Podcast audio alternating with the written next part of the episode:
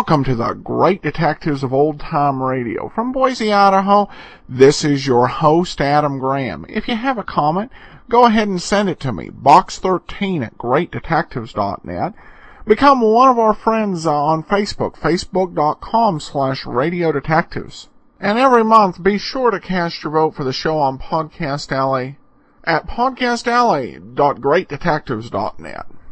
Well, before we get started with this week's episode of Sherlock Holmes, I do want to remind you about Netflix. This past uh, month, Piper Jaffray came out with a report saying that one reason Netflix is growing so fast is that there is such a wide number of Netflix enabled devices out there. You may already own one. There's 170 million of them. With Instant Watch, you can watch classic detective movies such as Laura and uh, the great mystery film The Third Man, as well as enjoying episodes of Monk, Columbo, and several great BBC dramas. You can try Netflix out uh, by going to netflix.greatdetectives.net. We're going to get into today's episode now, The Strange Death of Mrs. Abernathy.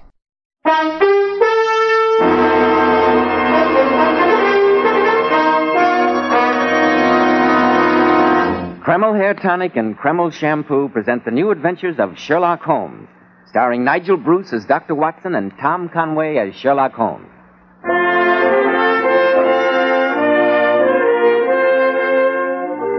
Well, once again, it's time to join our good friend and host, Dr. Watson, as he waits for us in his familiar study. Good evening, Dr. Watson. Good evening, Mr. Bell. Well, are you all set for tonight's new Sherlock Holmes adventure? Yes, my boy, I'm all set, as you put it. I was looking over my notes on the case before you arrived, and I came across this. It played an extremely prominent part in tonight's story. Well, what is it, Dr. Watson? It looks like a dried leaf of some kind. In its younger days, Mr. Bell, it was a sprightly sprig of parsley. ah, Dr. Watson, I know you have the habit of collecting odd mementos from your cases, but a sprig of parsley. And yet, my boy, this withered piece of greenery enabled Sherlock Holmes to solve one of the most diabolical murders that we ever encountered. The strange death of Mrs. Abernathy. Well, this I've got to hear, but first of all. Oh, I know, Mr. Bell. I know you have a message for our listeners. Every man who wants to get to the top should realize how much neatly groomed hair adds to a man's appearance. And I'm sure you'll be interested in hearing how so many of America's most prosperous and successful men keep their hair looking so attractive. They use Kreml hair tonic. And it's easy to see why. Because Kreml contains precious hair grooming ingredients found in no other hair tonic. This is why Kreml gives a man's hair such a natural, well groomed look. It keeps it in place longer, too. Yet Kreml never leaves hair looking or feeling greasy or sticky. Never leaves it feeling stiff as a board. Just make this test, men. After you apply Kreml, run your hand back over your hair. Notice how delightfully clean your hair feels. Notice how no gre- grease comes off on your hand. Your hair always looks like a million and feels like a million when you use Kreml. K R E M L. Kreml Hair Tonic. Now, Dr. Watson, how about the mystery of the withered parsley and the strange death of Mrs. Abernathy? Well, Mr. Bell, at the time I'm talking about, this parsley, just like myself, was a great deal younger. Oh. but to, to get on with my story, Holmes had just concluded his amazing investigation in the affair of the Reading bicycle pump murder, and we decided to stay for a few days in the nearby beautiful village of Pangbourne. The weather was surprisingly generous for an English summer, and on our second day, Holmes and I had gone for a stroll along the towpath of the River Thames. Holmes was in an extremely morose mood that day, I remember, as we walked back towards our hotel. Ah, the country's beautiful here, Holmes. Yes, I suppose it is. Oh, come, come. Look at the red and grey roofs of the cottages, and the farms peeping out through the trees over there. So peaceful and, and soothing. I'm afraid it has the reverse effect on me, Watson. That's the curse of having a mind like mine. Oh, how do you mean, Holmes? I observe everything with reference to my own special subject. You look at those scattered houses, and are impressed by their peace and beauty. I look at them and think how easily crime may be committed there. Good Lord, who'd associate crime with a spot like that? It's my opinion, Watson, based on experience. That the lowest and vilest alleys in London do not present a more dreadful record of sin than does the smiling countryside. What a morbid thought. The reason is obvious. The pressure of public opinion can do in the city what the law cannot accomplish. There's no lane so dark that the scream of a tortured child or the thud of a drunkard's blow does not obtain sympathy and help from some neighbor. But look at these lonely houses. Think of the deeds of hellish cruelty, the hidden wickedness, which may go on year in, year out in such places and no one the wiser. Upon my soul, Holmes, you're in a particularly depressing mood. Hello, hello, hello. Look at this fellow running towards us. Must be crazy. Imagine galloping along a towpath on a hot day like this. From his expression, I think we may reasonably assume that he's not doing it for the exercise. Excuse me, but if, is uh, one of you gentlemen Dr. Watson? Yes, sir, I am. And this is Mr. Sherlock Holmes. Oh, how do you do, sir? Mr. Holmes. How do you do? Uh, my name is Gareth Abernathy. I heard that you were staying in the village.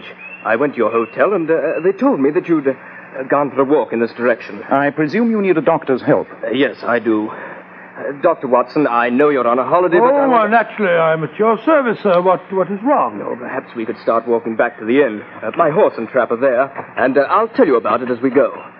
My uh, my mother's just had a bad heart attack. Uh, we live at Holmby Grange, a few miles out of the village. I'd uh, I'd like to drive you out there at once, But Doctor. surely, if you live here, you must have a, a family doctor. Well, he's in London for a few days. Uh, oh, I see. Uh, uh, tell me, Mr. Abernathy, uh, what were the symptoms of your, your mother's heart attack? Well, she she said she was taking her usual nap before lunch.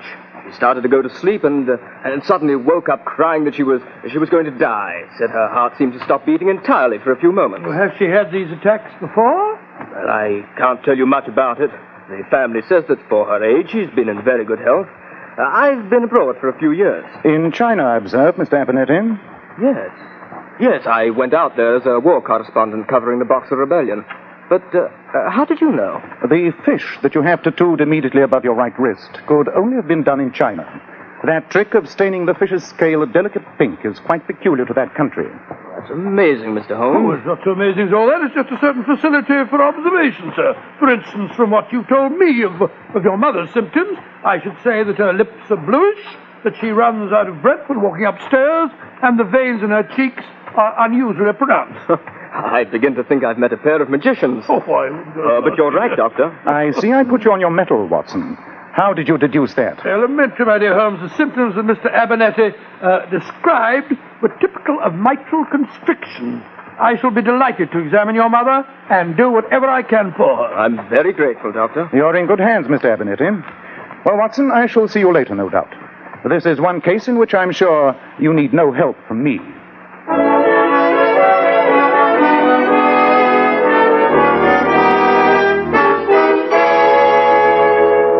Well, Dr. Watson, I'm not much of a one for doctors. Stick out your tongue and give me a guinea. That's what most of them say. well, what's your verdict? That there's nothing seriously wrong, Mrs. Abernathy. Just take these drops I'm giving you before each meal and you'll be well in no time. Uh, Lizzie. Yes, ma'am? You heard what the doctor said.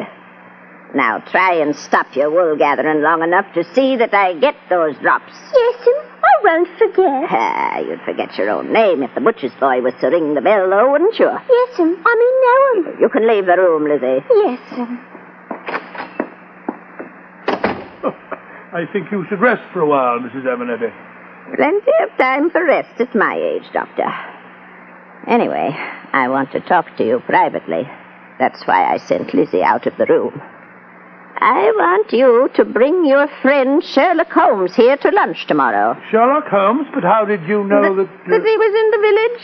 Huh. There's nothing new in the village or anywhere else going on here that I don't know about, Doctor. Now, will you bring him? I've got something very important to discuss with Well, him. really, ma'am, I don't think of the state of your heart that you... Oh, what was that filthy medicine you gave me? Oh, It's made me sleepy. well, that was its purpose, madam. Ah, my family think I'm going to die. They're waiting for it, hoping for it. Oh, rubbish, rubbish, rubbish. You're not going to die, madam. We'll fool them, Doctor, won't we? We'll fool them. Oh, who is Now, it? now, now, Mrs. Abernathy. I'll go to the door. Oh, Doctor. I came to see how Granny was getting along. I'm Rose Evans. Oh, I'm Dr. Watson. How do you do, my dear? Oh, who is it, Doctor? It's me, Granny. I came to see how you are. Take the doctor downstairs, Rose. Give him some tea and introduce him to the rest of the family. He's got bad news for them. I'm going to live.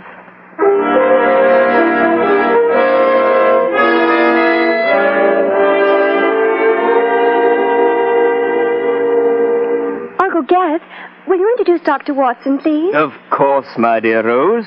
And I appreciate your motive in giving me the privilege. A, a shy, retiring girl like yourself would hardly dare make such a descriptive introduction as I will. Uncle Gareth, you've been drinking again. Well, since I was the only member of this heartless Abernathy clan that had the initiative to go and get a doctor, I think I was entitled to a brandy or two. Oh, c- come on, Watson. Uh, come and meet my noble brothers. They're here in the library, waiting like hopeful vultures for bad news about our dear mother's health. Oh, well, sir, I think perhaps some other time. Oh, time. no, no, no, no, no, no. M- Might as well get it over with.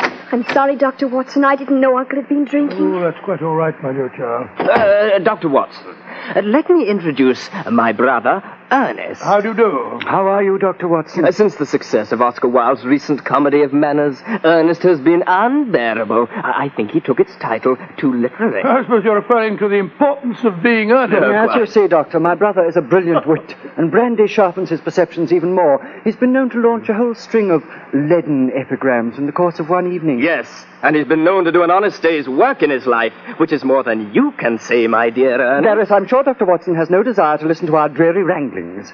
Why not introduce him to John? I'm going to. Uh, Watson, uh, this is my other brother, John Abernathy. How do you do, sir? How do you do, Doctor? John is the respectable member of the family. He manages the estates here, and at least has the unique distinction of having worked for the money he gets from Mother. Shouldn't talk like this in front of a stranger, Gareth. Bad form, you know. Yes, Uncle Gareth. Dr. Watson's come here to tell us about Granny. Oh, and then let's hear the verdict. It means much more to us than you could possibly imagine, I can assure you. Well, I examined Mrs. Abernathy very thoroughly. Considering her age, I'm glad to say that her condition is quite good. I've prescribed digitalis for her, and she should pull through very nicely. In fact, I see no reason why she shouldn't live to be a hundred. Oh, Uncle Ernest, that was one of our nicest wine glasses. look at us, Watson. You give us the best possible news, and look at our faces. Don't you realize that this whole family is waiting for one thing? My mother's death?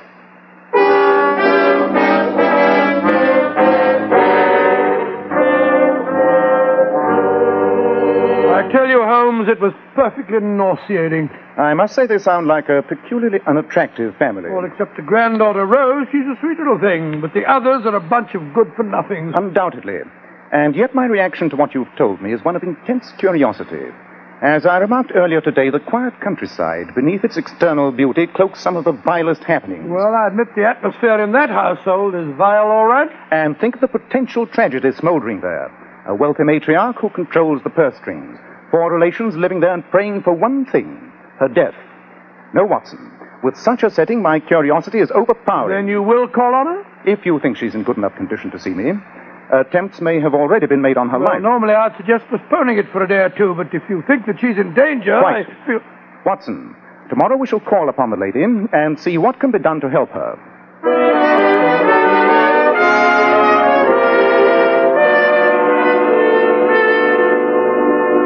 Mr. Oh, Holmes, oh, Yes, Mrs. Abernathy? before we go into lunch, I should like to tell you why I asked you to come here today. And I want my family to know, too.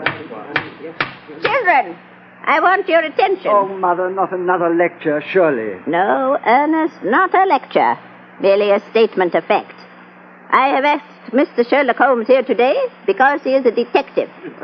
A detective? What's the matter, Mother? Has someone pinched the family silver? Gareth, be quiet. Now, now, now, please don't excite yourself, madam. Remember that heart of yours. yes, Granny, do be careful. Oh, stop fussing over me, Rose, and sit down. Gareth, you mentioned the family silver. How did you know that's what I was going to speak about? Oh, Mother, I was only joking. Were you? Strange joke. Mr. Holmes, I discovered a few days ago that the Abernathy silver has been stolen piece by piece and replaced by imitation. How do you know, Mrs. Abernathy? I recently had occasion to have some of our silver knives repaired. The blades were loose in the handles. The London jeweler to whom I sent them reported that they were not the family silver, but plated imitations. I had him come down here and examine the rest of the set. They're frauds. I want you to find out who's responsible. I know it's one of these four children. That's ridiculous, Mother. Why suggest that one of us is responsible? Because I know your children too well. Personally, I think it's what you deserve, Mother. Dare you? I'm not dependent on you, Mother, but the others are. You've kept them dangling too long. Look at you, Rose. You're still young. Are you going to stay here another 20 years waiting for your grandmother to die? Get it! Leave her room! Now, now, please, Mrs. Abernathy. Lunch is served, ma'am. Oh, go away! All of you! Quick, Watson. She's having another attack. Out of the room, everybody, please. Oh, Dr. Hill. Now, now, now, don't worry, Mrs. Abernathy. You're going to be quite all right.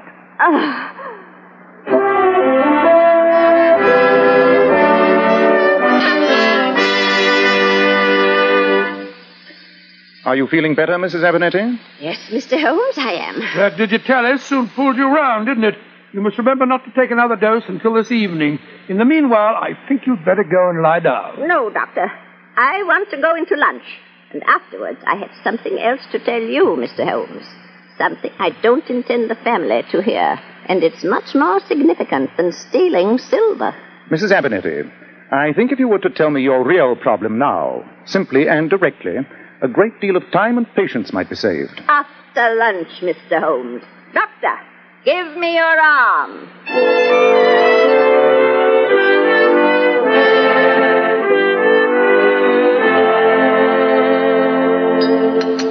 Excellent lunch, I must say. Hmm, and the conversation has had all the sparkle and gaiety of a funeral oration. Well, since you've entirely monopolized the conversation, Gareth, that's not very surprising. Stop wrangling, you two. Got guests. Bad form, you know. Uh, Mr. Holmes, did you care for some more coffee? Thank you, Mrs. Abernathy. I'd like another cup. Granny, what's wrong? Your hand's shaking so. Uh, doctor! Doctor! Granny! Doc- quick, Dr. Watson. Mrs. Abernathy! Ah! Don't be with Mother.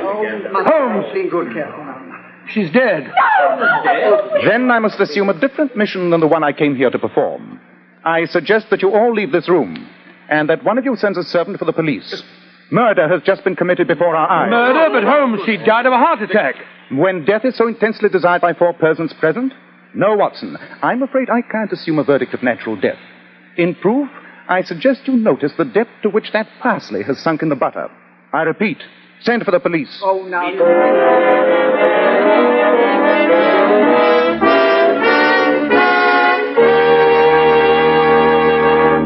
Before we find out what the police discover, men, once you get bald, there's nothing you can do about it. But it's never too early to make the most of the hair you've got. That's why I urge you to try Kreml Hair Tonic. Kreml contains very special hair grooming ingredients which have never been duplicated in any other hair tonic. Kreml keeps the hair in place longer, always looking so neat and well groomed, never greasy or sticky. But this highly specialized hair tonic does lots more than just keep the hair looking handsome. A quick massage with Kreml helps stimulate circulation right in the surface of the scalp, leaving your scalp feeling so alive, so invigorated. At the same time, Kreml removes loose dandruff and has a fine lubricating effect on a dry scalp. And if your hair is dry and breaks and falls, Kreml actually helps condition the hair in that it leaves it feeling so much softer, more pliable. Men, I'm sure you'll enjoy the way Kreml always feels so clean on your scalp, looks so clean on your hair, and has such a clean odor. How it helps give you such a handsome, clean cut appearance. Buy a bottle at any drug counter. K R E M L. Kreml Hair Tonic.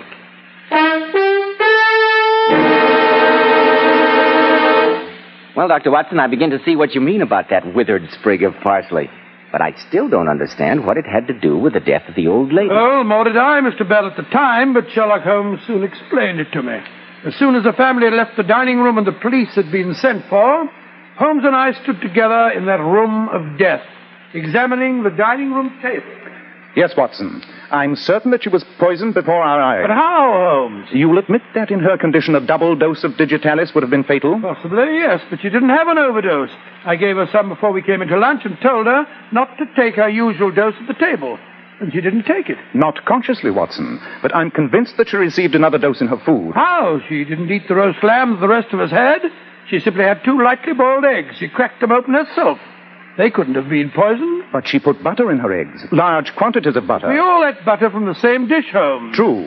But once again, I ask you to observe the significant fact the depth to which the parsley has sunk in the butter. The parsley hasn't sunk perceptibly at all. That, my dear Watson, is the significant fact. Oh, beg your pardon, sir. Lizzie said as how you thought something was wrong with the lunch. I'm the cook. Something was very wrong with the lunch, my good woman. Oh, I'm sorry. And I hear as how Mrs. Abernathy has been took with another of her spells. Yes, she has. Tell me, was this table laid for lunch at one o'clock? Yes, sir, it was. But you didn't come in till half an hour later. While Mrs. Abernathy's attack delayed us in the drawing room, did anyone come through the kitchen into this room? No, sir. Lizzie and me would have seen him if they had. And when you set the table, you placed this butter here? Yes, sir. As you see, it's garnished with parsley. Did you do that? No, sir, I didn't. That's funny. Who could have put that on there? Uh, Joe Holmes, you're right. But the roast of lamb wa- was garnished with parsley, wasn't it? Yes, sir, it was. Splendid. I'm much obliged to you. I hope the mistress finds better soon, sir. Watson, I'm going to take that butter to the village, chemist shop, and have it analyzed. While I'm doing that, I want you to conduct an experiment of your own. What do you want me to do? Obtain a fresh quantity of butter from the kitchen. Place a sprig of parsley on top of it and see how far in half an hour it sinks in. Ridiculous way of spending my time, I must say. Nevertheless, Watson, I think the experiment may give us the vital clue to the murder.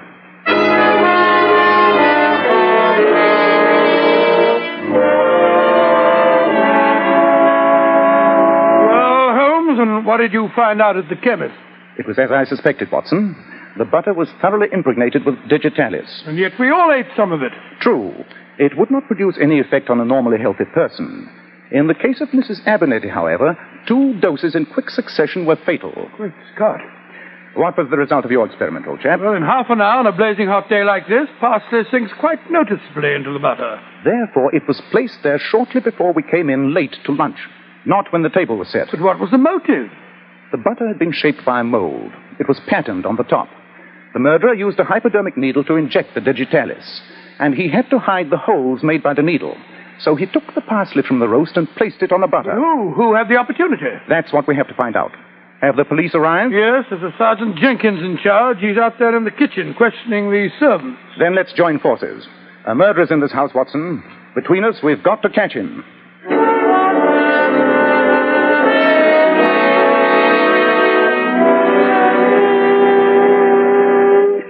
Mr. Holmes, I've questioned everybody. The cook, Martha, says nobody came in through the kitchen when lunch was waiting on the table. And yet we know somebody did, Well, perhaps they came through the window. I checked that too, sir. The gardener was working in the rhododendron bed outside.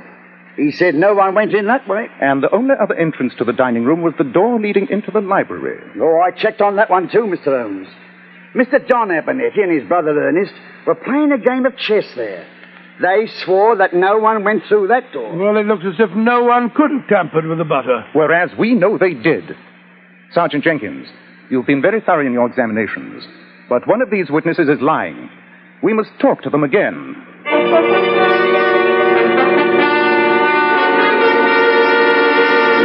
Martha, when you said no one came through your kitchen and went into the dining room, you meant no member of the family, didn't you? That's right, sir.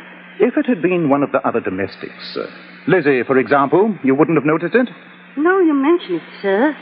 Lizzie did go in just before they came into lunch. Lizzie did, but if... Quite, Watson.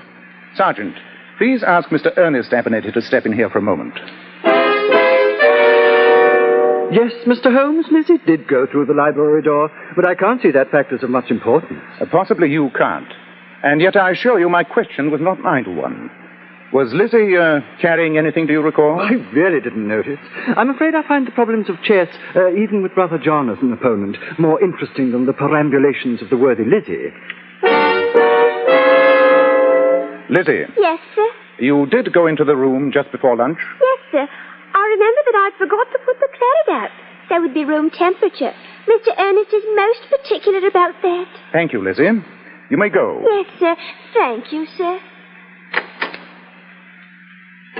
Holmes, do you think she did it? Surely there's no doubt of it in your mind now, is there? Well, there is in mine, Mr. Holmes, and no mistake. And yet the case is solved, Sergeant. Let's go into the drawing room and I'll introduce you to our murderer.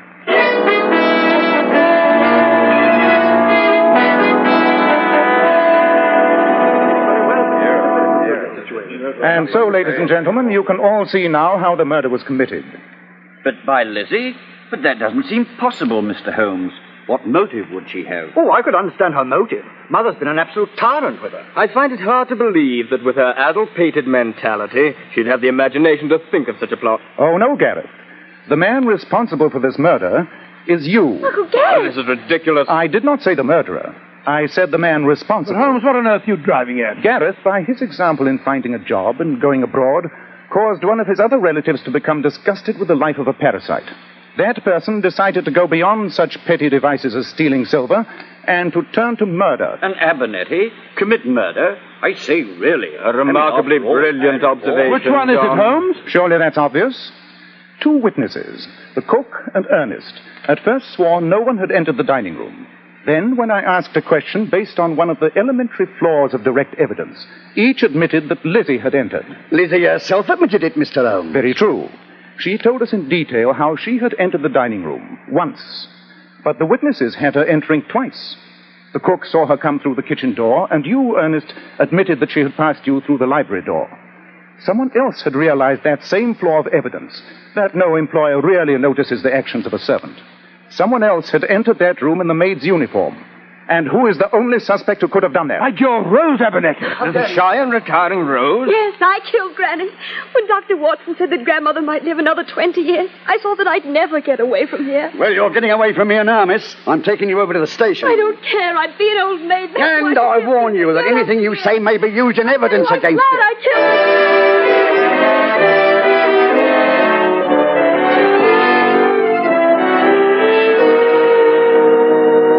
What a shocking case. I'm glad we're headed back to our hotel and never have to see that Abernathy family again. We'll have to make a brief appearance at the trial of the girl, I'm afraid. I still find it hard to believe that quiet, shy little thing was capable of conceiving such a devilish murder.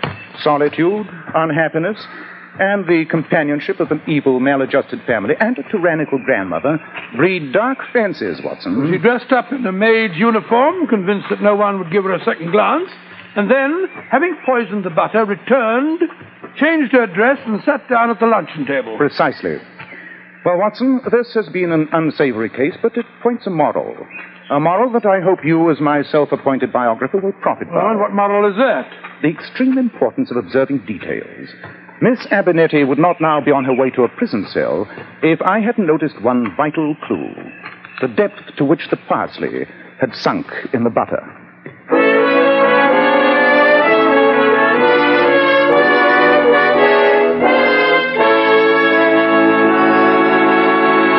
Just a moment, Dr. Watson will be back to tell us something about next week's story. Girls, have you noticed how men can't help but admire the bright, shimmering highlights in a woman's hair? Then why not follow the advice of the famous Million Dollar Powers models? Girls noted for their glossy, bright hair. Powers models wash their hair with Kreml shampoo. This amazingly beautifying Kreml shampoo actually glamour bathes each tiny strand of hair and uncovers all its natural radiant luster. Yes, and Kreml shampoo never dries the hair. In fact, it has a beneficial oil base which helps keep the hair from becoming dry or brittle. Its luxurious active foam penetrates right to the scalp and removes all loose dandruff as well as the dirt. So, ladies, buy a bottle of Kreml shampoo at any drug counter. See how easy it is to glamour bathe your hair to a vision of tantalizing loveliness. K R E M L. Kreml shampoo. Now, Dr. Watson, what about next week? Well, next week I think I'll tell you about the singular, pardon me, the singular affair of the Coptic compass. The Coptic compass. Sounds intriguing, Dr. Watson. Sherlock Holmes found it so, Mr. Bell. The adventure started one afternoon when Holmes and I, returning to our Baker Street rooms, found lying in the middle of our floor an unclothed.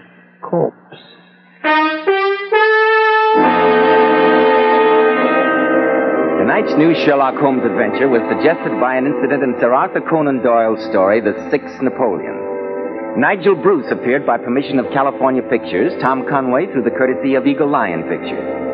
This is Joseph Bell speaking for Kreml Hair Tonic and Kreml Shampoo, and inviting you to be with us next week at this same time when Dr. Watson will tell us about the singular affair of the Coptic compass.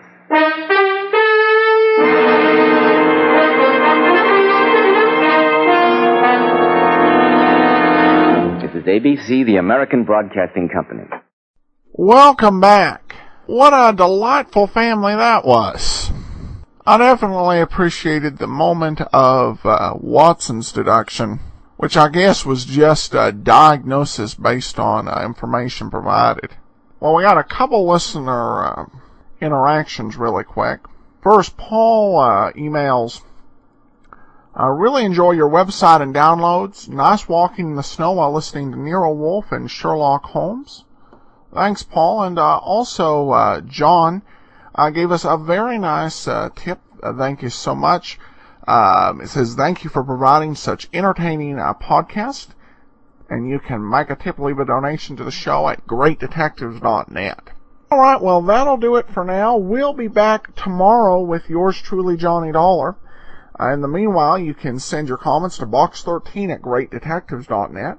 Remember, follow us on Twitter at Radio Detectives and become one of our friends on Facebook, facebook.com slash radio detectives. From Boise, Idaho, this is your host, Adam Graham, signing off.